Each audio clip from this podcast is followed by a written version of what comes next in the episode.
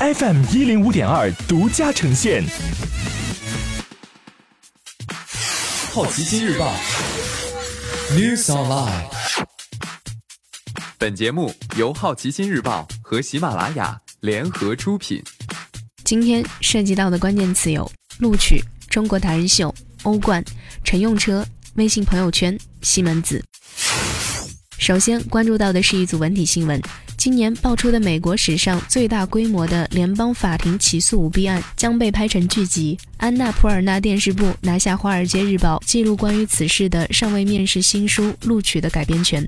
剧集将由 DV 打造，涉案人员达五十人。绝望主妇的菲利西提·霍夫曼等演员也被起诉，他们指被通过行贿、造假的方式让子女进入名校。中国达人秀回归，目前《梦想的力量》二零一九东方卫视春季赏心大会在沪举办，并公布超过十六部电视剧和三十部综艺和晚会的片单。在二零一九年东方卫视的综艺节目阵容当中，《中国达人秀二零一九》也将播出，杨幂将担任节目的观察员。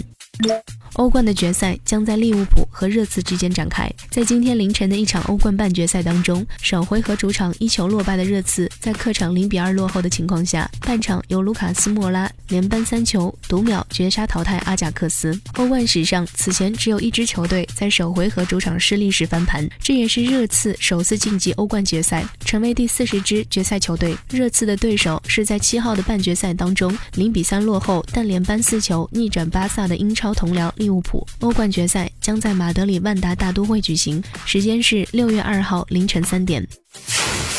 接下来关注到的是大公司头条：中国四月乘用车零售销量同比下降了百分之十八。乘联会发布的数据显示，中国四月汽车零售同比下降了百分之十八，日均批发量则同比下降了百分之二十二。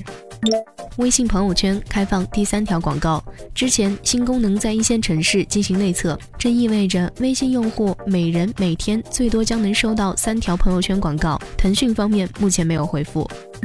西门子重组能源业务，将裁员一万多人。因为可再生新能源的发展，燃气轮机需求低迷，拖累了整体业绩。西门子将旗下天然气和电力部门与可再生能源业务合并，并计划在二零二零年九月前上市。西门子在新公司的持股比例低于百分之五十。